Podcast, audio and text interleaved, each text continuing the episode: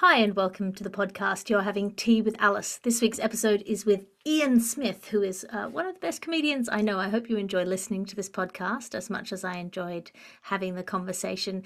We spoke about uh, nepotism and class and uh, the pros and cons of both of those things and how to negotiate uh, a world in which those things are very real. I hope it's just I, I really like talking to Ian. He's got a really interesting mind. Um, if you enjoy this podcast, please support us on Patreon. Patreon.com slash Alice Fraser is the place to go. I also do two writers' meetings a week and a salon and the occasional book club. So you get quite a lot of value for your money. It starts at a dollar a month. Patreon.com slash Alice Fraser. I'll let you get on with listening to the podcast. You're having tea with Alice.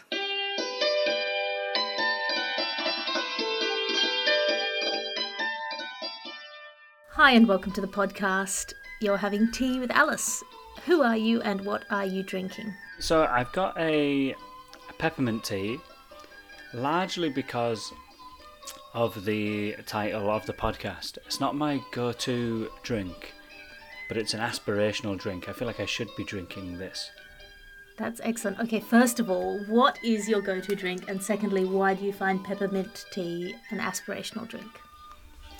Well, I would say my go to drink would be like anything with quite a high sugar content and a fizz to it. Like I have quite a um, adolescent um, drinking palate, so it would ideally be like Dr Pepper or full fat Coke or an Irn-Bru, and I think my teeth and body um, aren't thankful of that.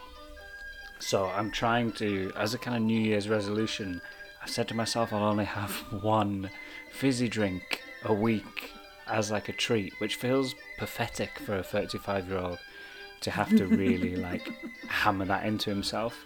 Um, but yeah, so I'm trying to avoid sugar and trying to find drinks that are good for me but will give me a bit of energy.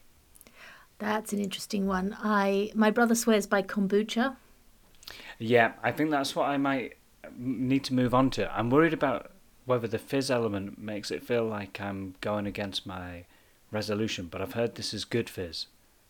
Well, yeah, look, I mean, I don't know how much of this is like health washing, though, because it feels like it's one of those borderline things that people believe is healthy and then they drink too much of it if you know what i Mm. mean if it's the only thing you're allowed like those people who go Yeah. on keto and then they just eat bacon 100% of the time and you kind of or, or they do the pa- pa- paleo they, they take the one exception or the one thing that's meant to kind of balance out quite a um quite a uh, sort of restrained approach to food or drink and then they they just hammer that thing because it's the one indulgence Mm. i don't know i haven't done research into kombucha you need to ask my brother he makes his own so he's like Yeah. well down that rabbit hole Yeah, I'm worried that kombucha will be the like the vaping of the drink world. and people will do it for a while going, This is fantastic, we're not smoking anymore and then people will start to say, No, those chemicals are also bad. yeah yeah have you heard Um, of popcorn lung that's a yeah. thing that vaping people get. That's a real thing. Oh, that's is not a thing that i made up. Yeah that's not lung. just a hilarious joke. It's a um, yeah p- apparently if you breathe in vapor it can give you what's called popcorn lung which sounds Oh. delicious. Um, Yeah, they should change the name because I, I immediately thought what a what a funny thing that is. yeah i think it's a shame. There are some diseases that sound funnier than others but are potentially more serious so much Yeah. of this stuff is about branding and it really shouldn't be Yeah, it should be the more serious the disease, the more serious the name, and then a sort of lower thing like even IBS. I think could be funnier, name wise. Yep, yep. But like chlamydia is objectively a funnier name than hmm. gonorrhea. And so it sounds Yeah. less serious to have chlamydia than gonorrhea. I have not had either, so I don't know how serious either of them actually are. Maybe maybe that, that does reflect the real um, Yeah, maybe it them. could just be a straight swap with the names. That's Of doing true. a sort of announcement of saying uh, chlamydia is gonorrhea now. just just to let you all know. Uh, what have you been wrestling with of late? Um, yeah, I was trying to think of the sort of stuff that's on my mind. One thing I think um, I've got really, I've uh, maybe have a chip on my shoulder about, and I guess is nepotism, or maybe money in general. But um, yeah, I think I'm sort of struggling to engage with some like TV or film or media. Um, as soon as I kind of find out like the writer or director or maybe main cast members from a sort of dynasty of some form or a kind of in, like a kind of multimillionaire background, I find it difficult to um, take away the sort of chip on my shoulder and go, oh, maybe that person does want to do the thing they're doing. Instead, I'm like, of course they're doing the thing they're doing. It's so easy for them. Um, and I think that's maybe something I need to um, get better at, um, either ignoring or. It's a, no, I don't think you need to ignore it, but it's, it is an interesting sort of feature of the world because there's a kind of um, so, for example, with actors or models, you go, well, of course they're going to be actors or models. They have won the genetic lottery. They look yeah, yeah. otherworldly. They don't look like humans. They reflect light in a particular way. You know, with that kind of stuff, you're like, well, obviously, it's two incredibly hot people have made another incredibly hot person, and that's Yeah, yeah. sort of a natural result. Or this idea that talent is inherent. That, you know, maybe Tiger Woods's kid is going to be very good at golf because he's Tiger Woods. Mm. But also, these are kids who, if they want acting classes, like Martin Scorsese can come around and give them some tips. Yeah. And because their parents have money, then they can afford all of the best lessons. And, you know, yeah, so I, I agree with this kind of. I'm torn about it. I'm torn about it. Mm. And also, I think the confidence that comes with, like, um, yeah, I, I guess that particular level of um, uh, sort of background, there's a confidence that comes with not having previously had to worry, say, about is this the right job for me to be doing, or am I going to make enough money, or I'm going to have to get this job as well to make sure I can do the thing I like. You kind of have this, um, almost feels like an inherent ease with if this doesn't work out, it's not the end of the world, and I feel like it will work out because things seem quite fortunate for me. I think you're maybe less likely to to build that kind of maybe what I think is quite like a northern mindset of people being like, "Oh, just my luck," or "You are knowing me, this is going to happen." Um, I imagine if you're like the child of a sort of multimillionaire filmmaker, you're not gonna be walking around the house going, "Oh, this is typical. Um, something's going to go wrong." Um, you're probably going to think, "Life is fantastic." Yeah, life is fantastic. All you need to do is work hard at the thing you love, and things will work out. Because, of course, Yeah. whenever people ask how someone got successful, they say, I worked really hard at the thing I loved and I didn't take no for an answer. And, you know, you could also get that story from an unhoused person on the street. Yeah, I worked yeah. really hard at the thing I loved and I didn't take no for an answer and I sunk all my life savings in and Yeah. then everything went wrong.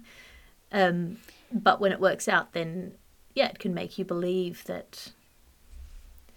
Yeah, but then I guess none of us deserve anything.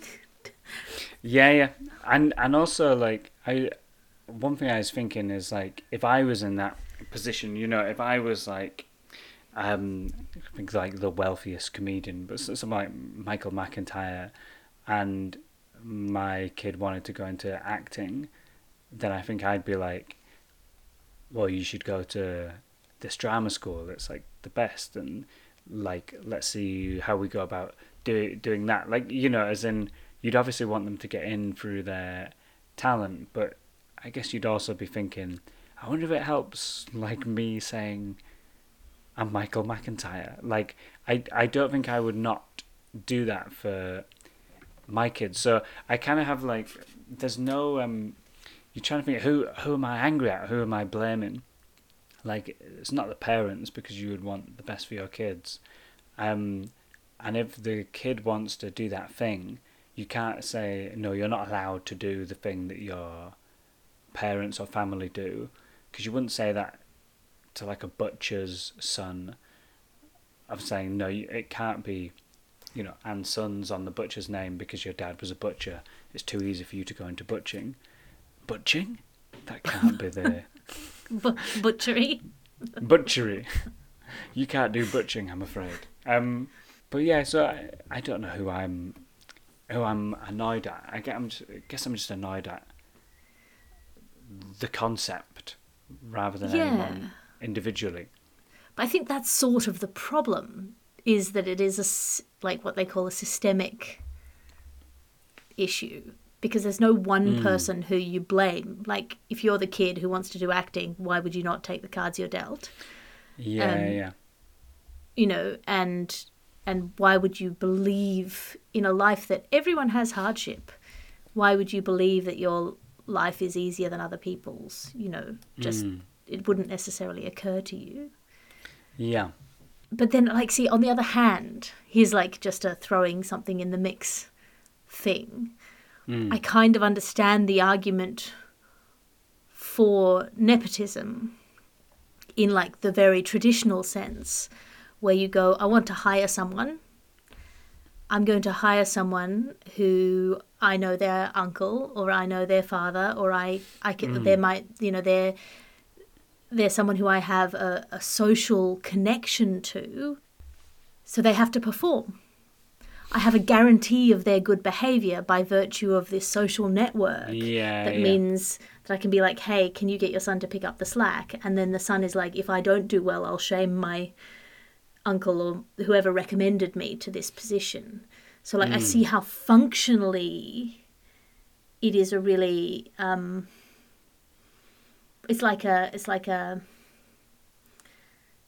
insurance when you're taking Yeah. a risk on hiring somebody new but then like while i can understand that on like a village level once you Hmm. get into kind of these global kind of systems it's impossible to Yeah. make that work and it's not fair and it's not right that someone else shouldn't get a chance just because yeah this person knows that person Yeah, but you're right. It's it's hard uh, to pinpoint whose responsibility it would be. That like if you're um, the kind of head writer on something, and you're assembling a writing team, and you went to university with four or five other writers, and you know them, it's very easy for you to go. Well, I know these two guys. I know this girl.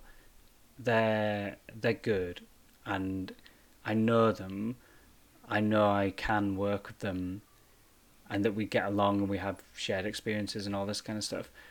Why wouldn't you do that rather than try and trawl the world of writers to try and find the most diverse representation or someone who really needs a leg up? Like, Well, I was once part of a kind of a from scratch assembled writing team uh, here, and it really didn't work. There was no chemistry. yeah. We weren't aligned on our vision. I think they kind of put us in a room and said, "Come up with whatever you want to come up with." And it just didn't yeah. work out. I think if we'd had a clear mission, we might have cohered into a team. Or if we'd been a Mm. pre existing team told to do whatever we wanted, we might have come up with something. But as it was, yeah, I, you know, I, I, it, it, was not, it didn't work out. Yeah, I do think that's like doesn't work very.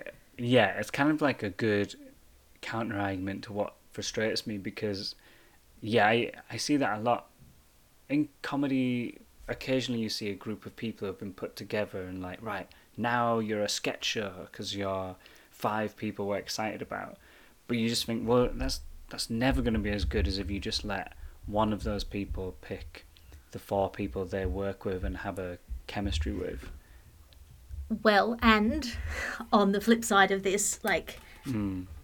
as a woman in comedy for so many years fighting that idea that you're not funny inherently Mm. not, you're not funny. What for for a lot of bookers what that means is we don't share life experiences. I don't get you. I'm not comfortable with you. You're not one of my mates. You don't reflect my own humor back to me. So you're not funny. Which is not- untrue for them. It is true. They're hmm. going to, obviously, in a room with your mates, you're going to laugh more. People who have shared life experiences, people who look like you, people who have had the same background as you are going to be able to hit those buttons in you more instinctively because what they find funny, you'll probably find funny. But equally, your audience is going to be diverse. So why not bring in people who are funny to a, as wide a range of Yeah, people as yeah. possible?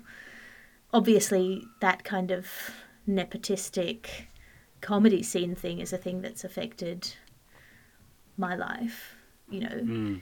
And now there's kind of this backlash to it that Yeah. I don't know if it if it's effective or not. Well, I, I kind of I think that's something that's frustrated me in the past, like with that. So I one thing that I think makes me feel less sympathetic towards, like what we were saying earlier, of like people who benefit from that, is often when they're interviewed and asked about it, their answers are awful.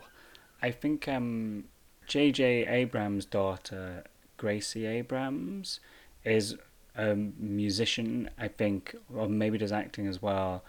But um, I'm sure, I'm sure they were kind of asked about, it and they were kind of quote tweeting things with like nepo baby, you know, like I guess trying to reclaim or I guess rather than have that kind of humble response of like, um, okay, yeah, I can understand why this might seem frustrating to people, but I, I really love this and I want to do it. It's that kind of hashtagging themselves with Nepo Baby, um, which I just think is a real arrogant thing to do. But I, I've also, I yeah, there are people in comedy who have been interviewed about, I guess, the benefits of Cambridge and Oxford, or the benefits of coming from certain backgrounds, and I think it's quite frustrating to see that question asked to people who come from those backgrounds, but very rarely, like, you know, like say working class performers, of going, what do you think about the dominance of, say, footlights in um, comedy? It's usually someone from Footlights who's asked. Um, there's a lot of people in Footlights, and they kind of go, yeah, I mean, it's not, it's not the best. It's not great that there's such a big pool here, and you know, we do need to change. He's think, why is that the person whose voice you're asking about? Like um, this particular issue. yeah, I think I find it frustrating hearing um, people who benefit from um, sort of nepotism or like this kind of high class maybe being asked what their opinions are on their benefits of that because I guess then you give people a space to go, well, it's not all easy or, um, you know, it's not as bad as you think. Like, I don't know, I feel like the people who are kind of lower down the ladder don't get to speak out against it as much. I think it's one of those things like with awards ceremonies, uh, which maybe is like a, a privilege that you can speak to, of like nobody gets nominated, rarely. No one gets nominated who doesn't deserve it Mm. in some way, whether it's because they are comedically talented or because they are um, incredibly charismatic or because they're clearly going to be a big star for other reasons or because they have a social media following, you know, whatever reasons, if you can cynically Yeah, put yeah. it down to, no one is nominated who doesn't deserve it. But for everyone who's nominated, there's probably 30 other people who would equally deserve it, I think. Yeah. Yeah, I think absolutely. I mean, you certainly get that the Edinburgh Fringe when, you know, comedians always talk towards the kind of end of the fringe where they're like, "Oh, who who do you think's going to get nominated?" Um, and oh, who do you think's going to get the newcomer? And there's usually like a pool of like kind of fifteen or twenty people who you could name even while being aware that there's probably like five or ten shows I haven't seen or I don't know about.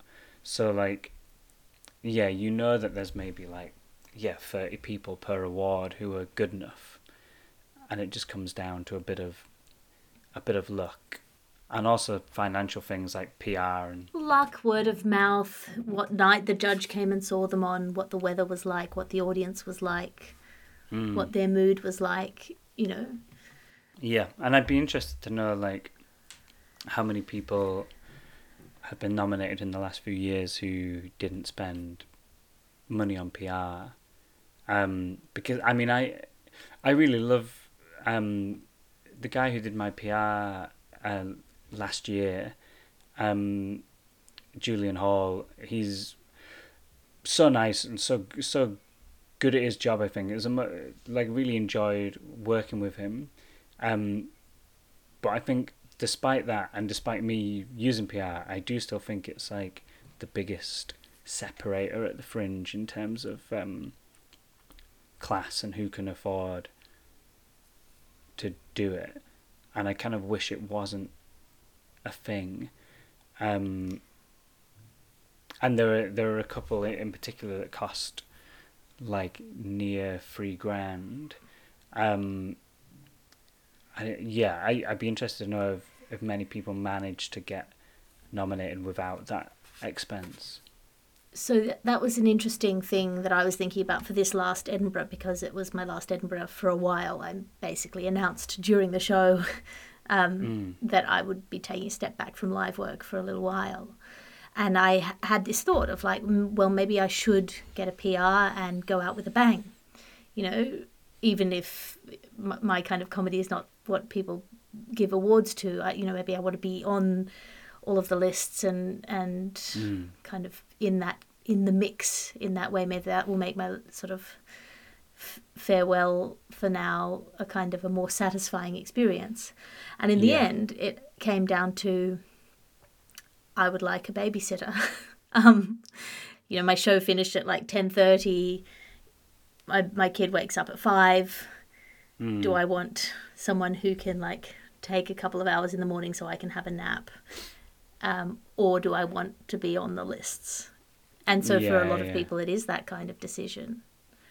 Yeah, and even with the, I think the scariest thing about like PR as well is that it's completely unquantifiable. So you you could pay for it and then make none of those lists and maybe get two reviews in and your PR could really genuinely be trying their hardest. Um, but like time slots or, or whatever is like getting in the way.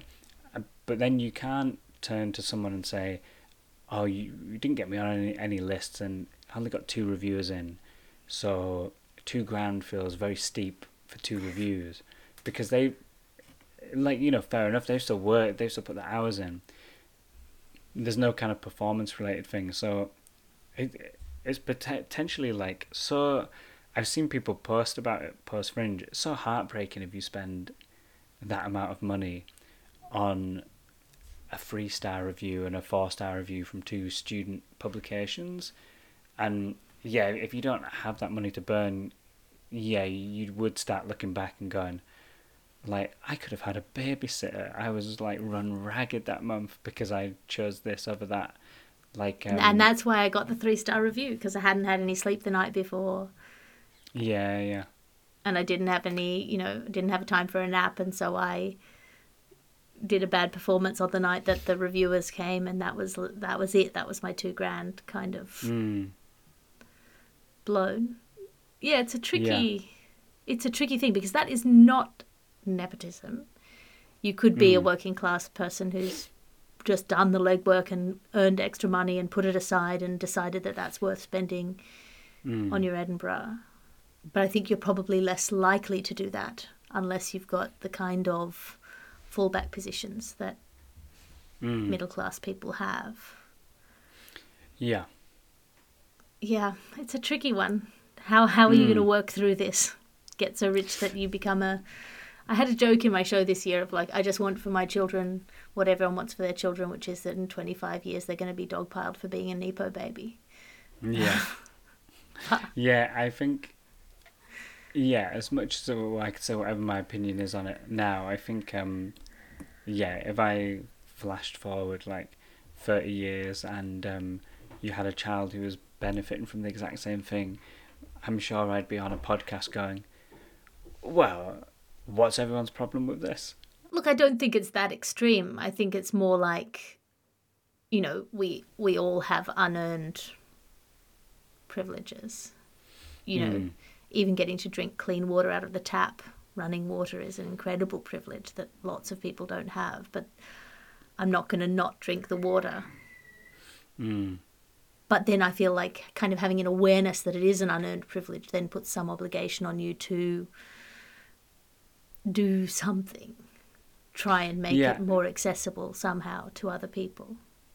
Yeah, and I I think one thing that I see sometimes that I like, I guess when I'm getting frustrated about that kind of stuff, I my kind of brutal line would be that that's unforgivable, is when people from that background of privilege, I think, make a what feels like a purposeful attempt to mask it because they know it's so unpopular.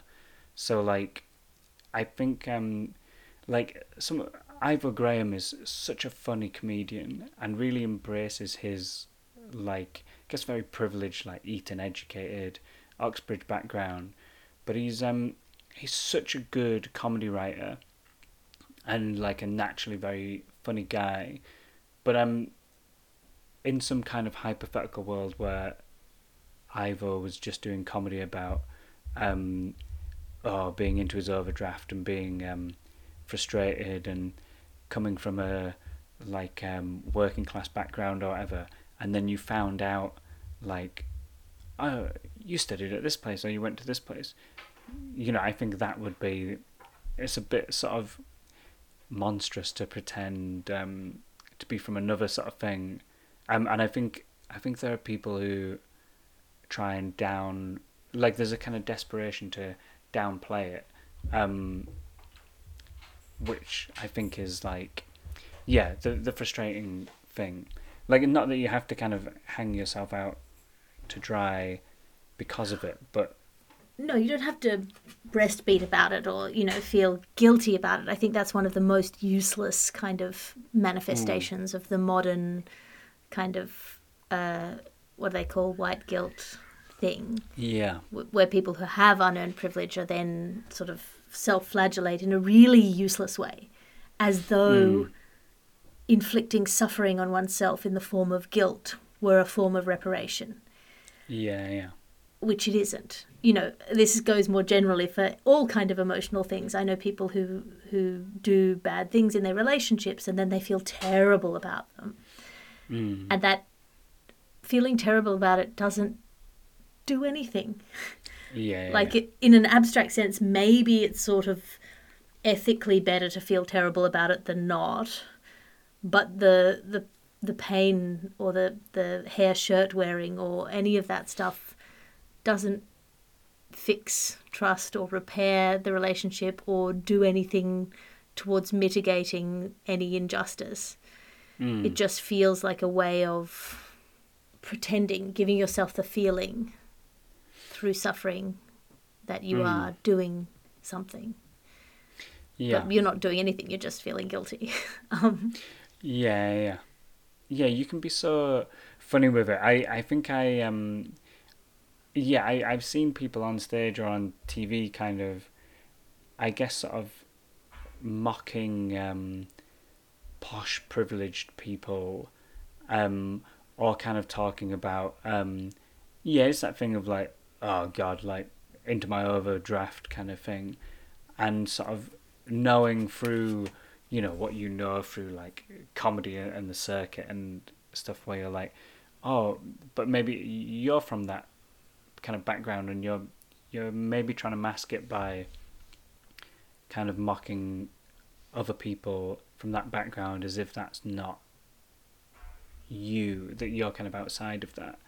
Or um yeah talking about kind of like overdrafts and things like that when you kind of own property. Um like I guess those two things aren't like um impossible to to both have. But um, but it, but I also know that this kind of thing is it's a chip on my shoulder, um, and it's something I wish I could articulate better of kind of um why I think there's not enough kind of class representation in comedy, and I feel a bit incapable of um what I'd like to be, which would be someone who's successful enough that I could talk about it in a useful way, in a way that like um, doesn't just make people go, well, if you were funny enough, you'd be on more stuff, or like if people are funny, they'd be getting stuff. It's nothing to do with you know Peter Kay's from a working class background. You're like, yeah, okay, Just okay. be undeniable. That was what I was always told.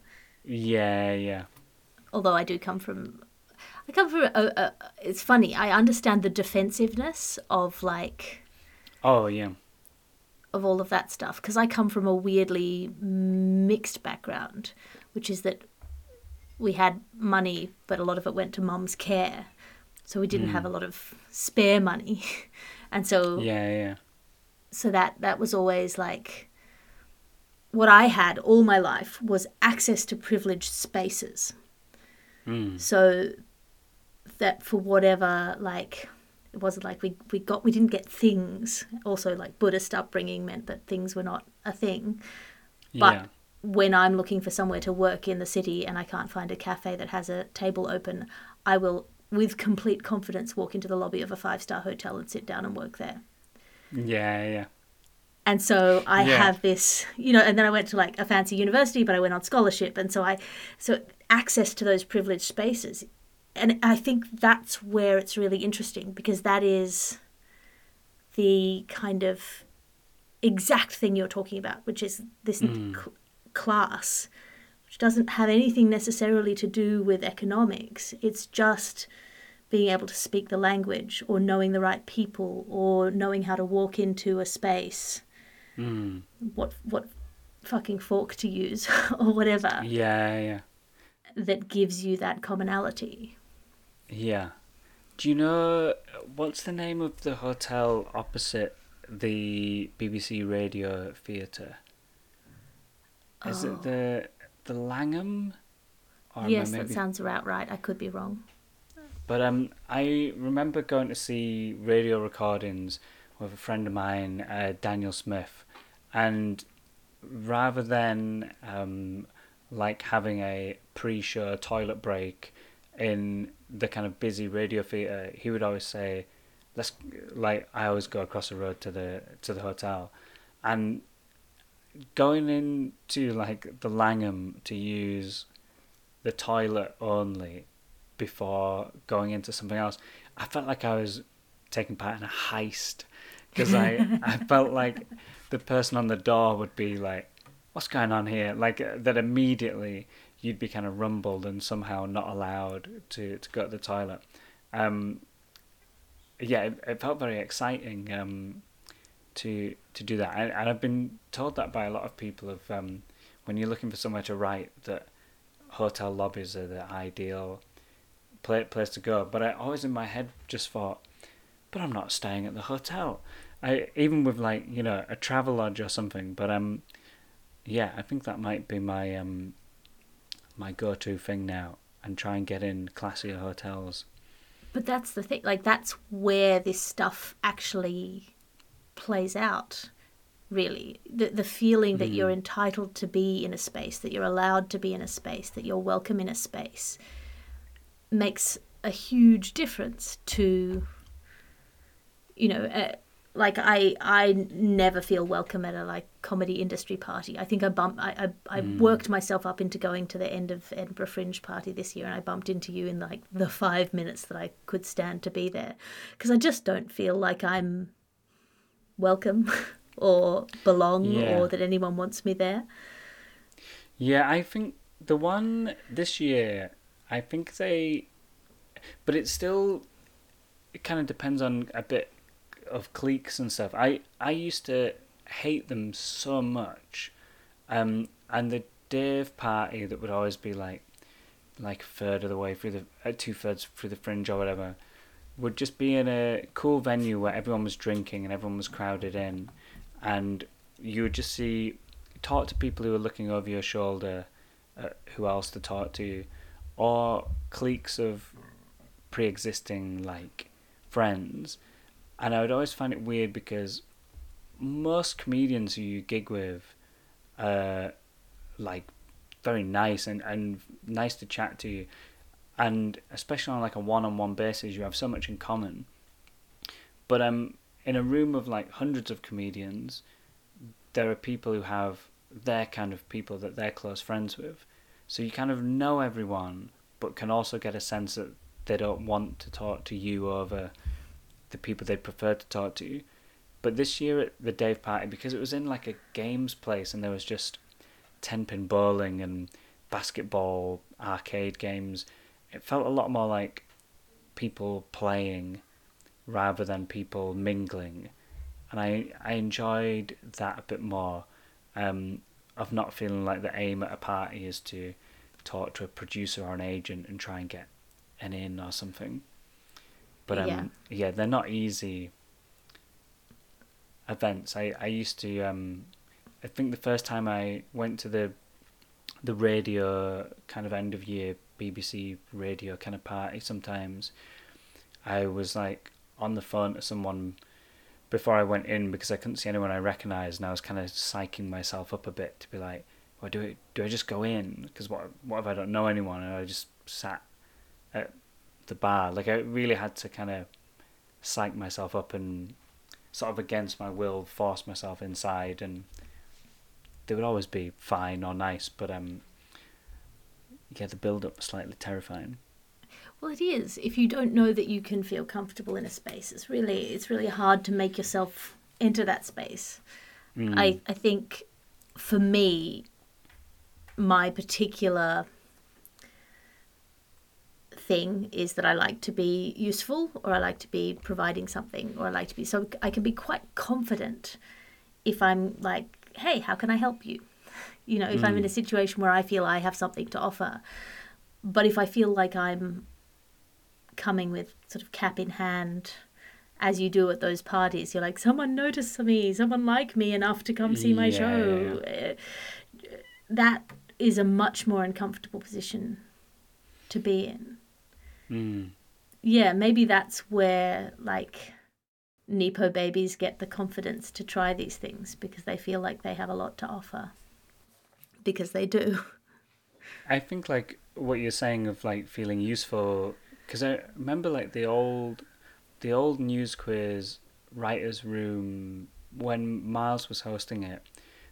Um, because I, I I haven't done it with with with Andy, um, the writers room with Miles was quite traditional. I felt in like you'd basically be given two subjects for the morning and be told to kind of go off for an hour and a half, write some jokes, and then you'd come back and um, read them out, and everyone could kind of chip in with stuff.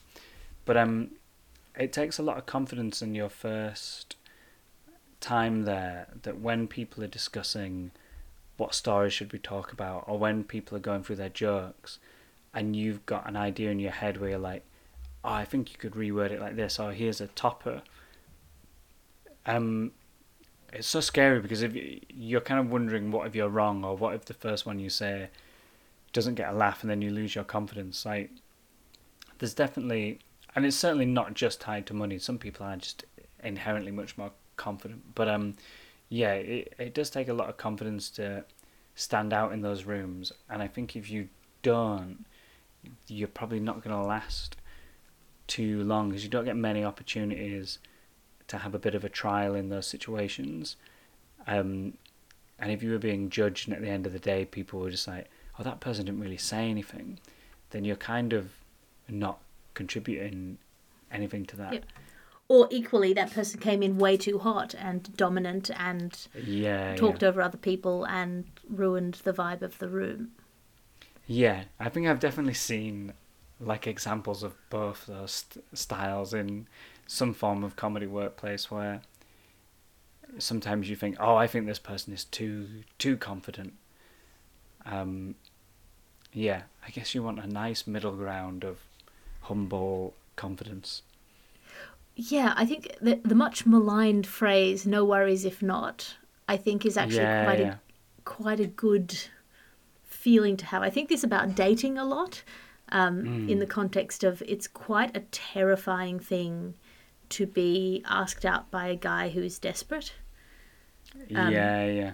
because this like not just the potential for men to be violent although that's always sort of like present in some corner of your mind but that like if you say no you'll break them Yeah, someone yeah. offering you something on like a quivering hand like what could that that's a, that's a terrifying load whereas someone Mm. being like here's the door you're welcome to leave but if you want to stick around it'd be nice to have you that's a Yeah, yeah. relaxing interaction Mm. and obviously that's in the context of like dating and relationships but i feel like it carries through in other what, Yeah, basically one of my new year's resolutions is to try to pitch like that with Mm. projects that i'm trying to get on because i'm going to do more writing this year is to try and go like hey this is a project i think is very cool no worries if not Yeah, yeah, yeah. I, I guess you don't want someone like work wise as well to feel like they're your last hope.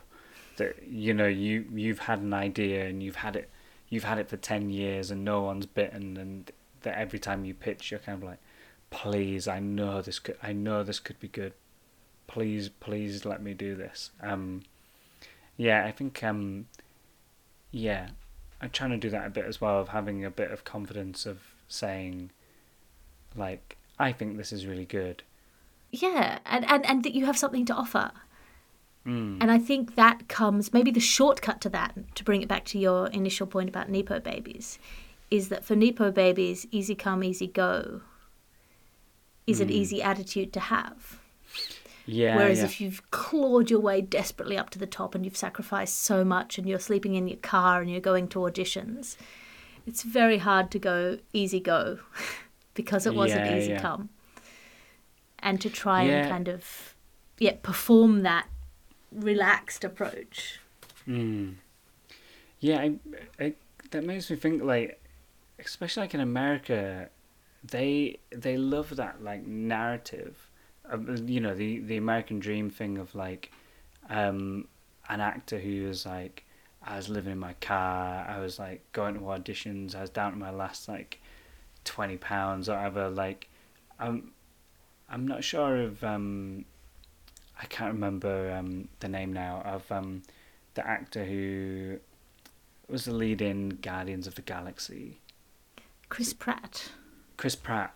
I'm could be wrong, but I'm sure he spoke about that kind of situation. I remember The Rock talking about how little money he had, although he he was from a, I mean, a wrestling kind of dynasty, but um, yeah, Americans love that kind of like I I battled through, and anyone can achieve anything, but then seem very uncritical of when someone else is sort of like, I'm Uma Thurman's daughter and they're kind of like that is also fantastic. Um yeah it just seems so weird that it's like the american dream is everything and if you work hard enough you can achieve anything. But we also think this child of two hot people is you know when you see like the newspaper waiting until they turn old enough so that they can say this person is beautiful as well and we're allowed to say it now without seeming creepy.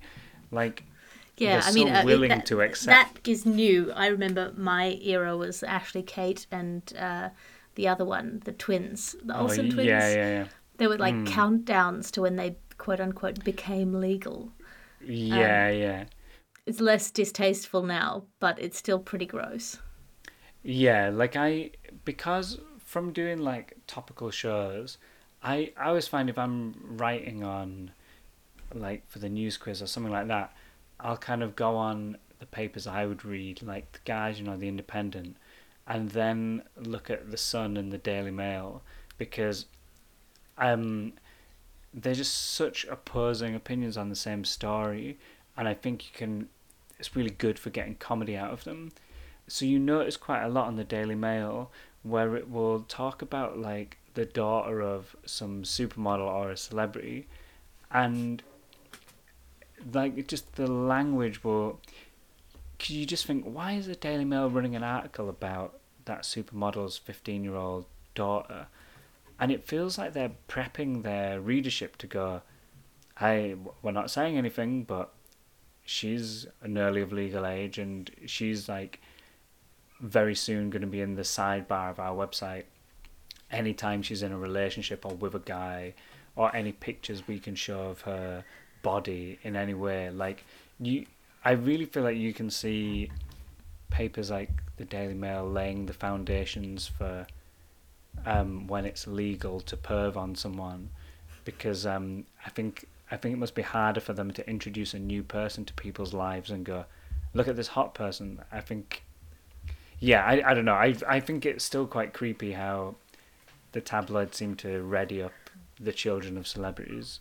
Well, it's all part of the same system, I guess. Mm. And, you know, it, it that kind of ecosystem that allows for nepotism to kind of flourish. But at the same time, like the problem of the modern age is curation. Like there's, you know, they say there's no gatekeepers. Anyone can, anyone can achieve. You know, anyone can go viral and become a celebrity. Anyone can.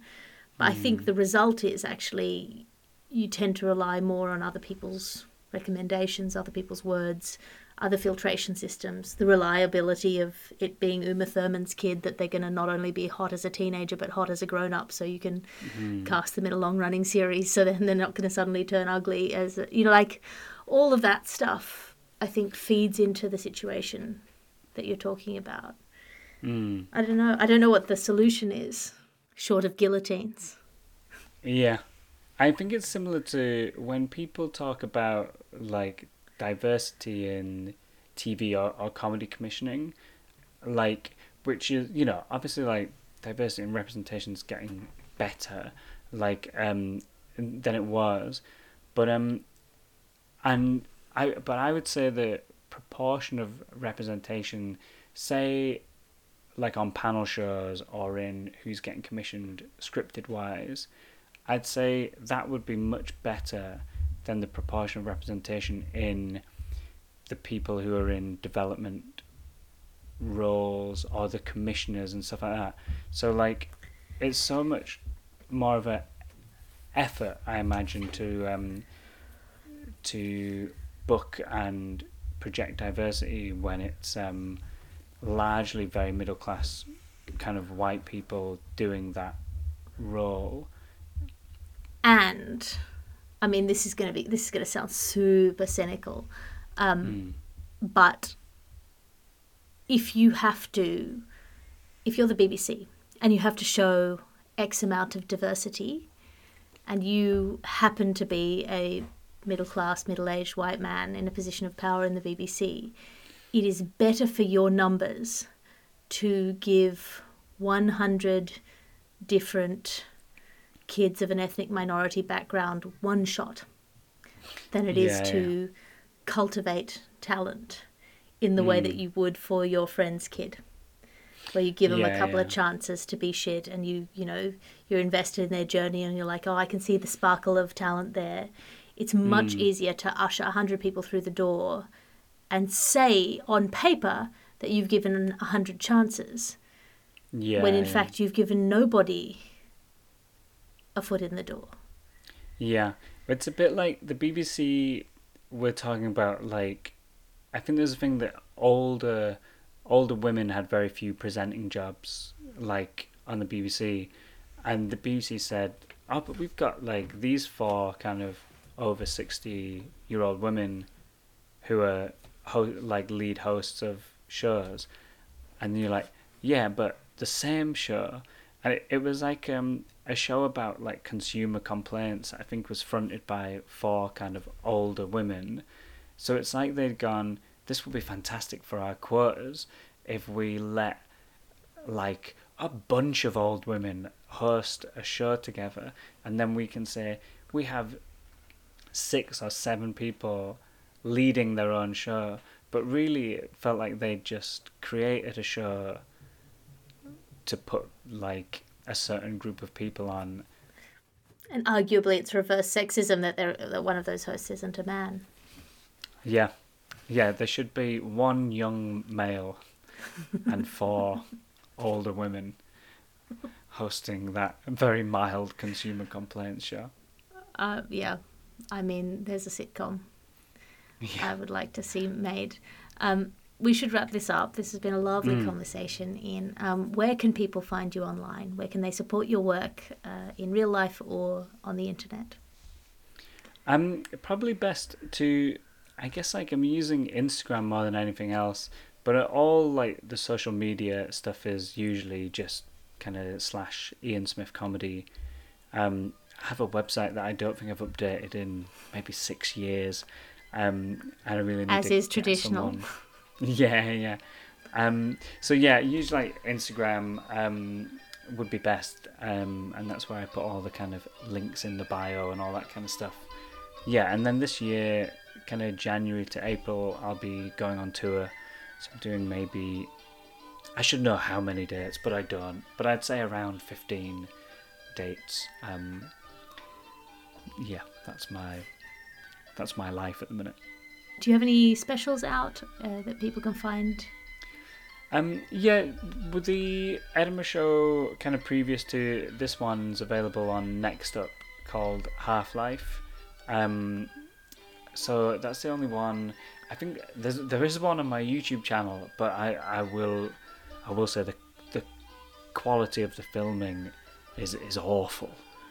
I would say the quality of the comedy, though, is very good. I highly recommend you look up Ian's comedy because it's Oh, thank you. extraordinarily well written. Um, excellent. Thank you so much for having tea with me. No, you're welcome. Thanks for having me. Oh, do you know her or do you not? This Dolphin mistress we have got. Elsie Thompson, it is her name, and she helps the Dolphins at every frame. Lousy rifle doll,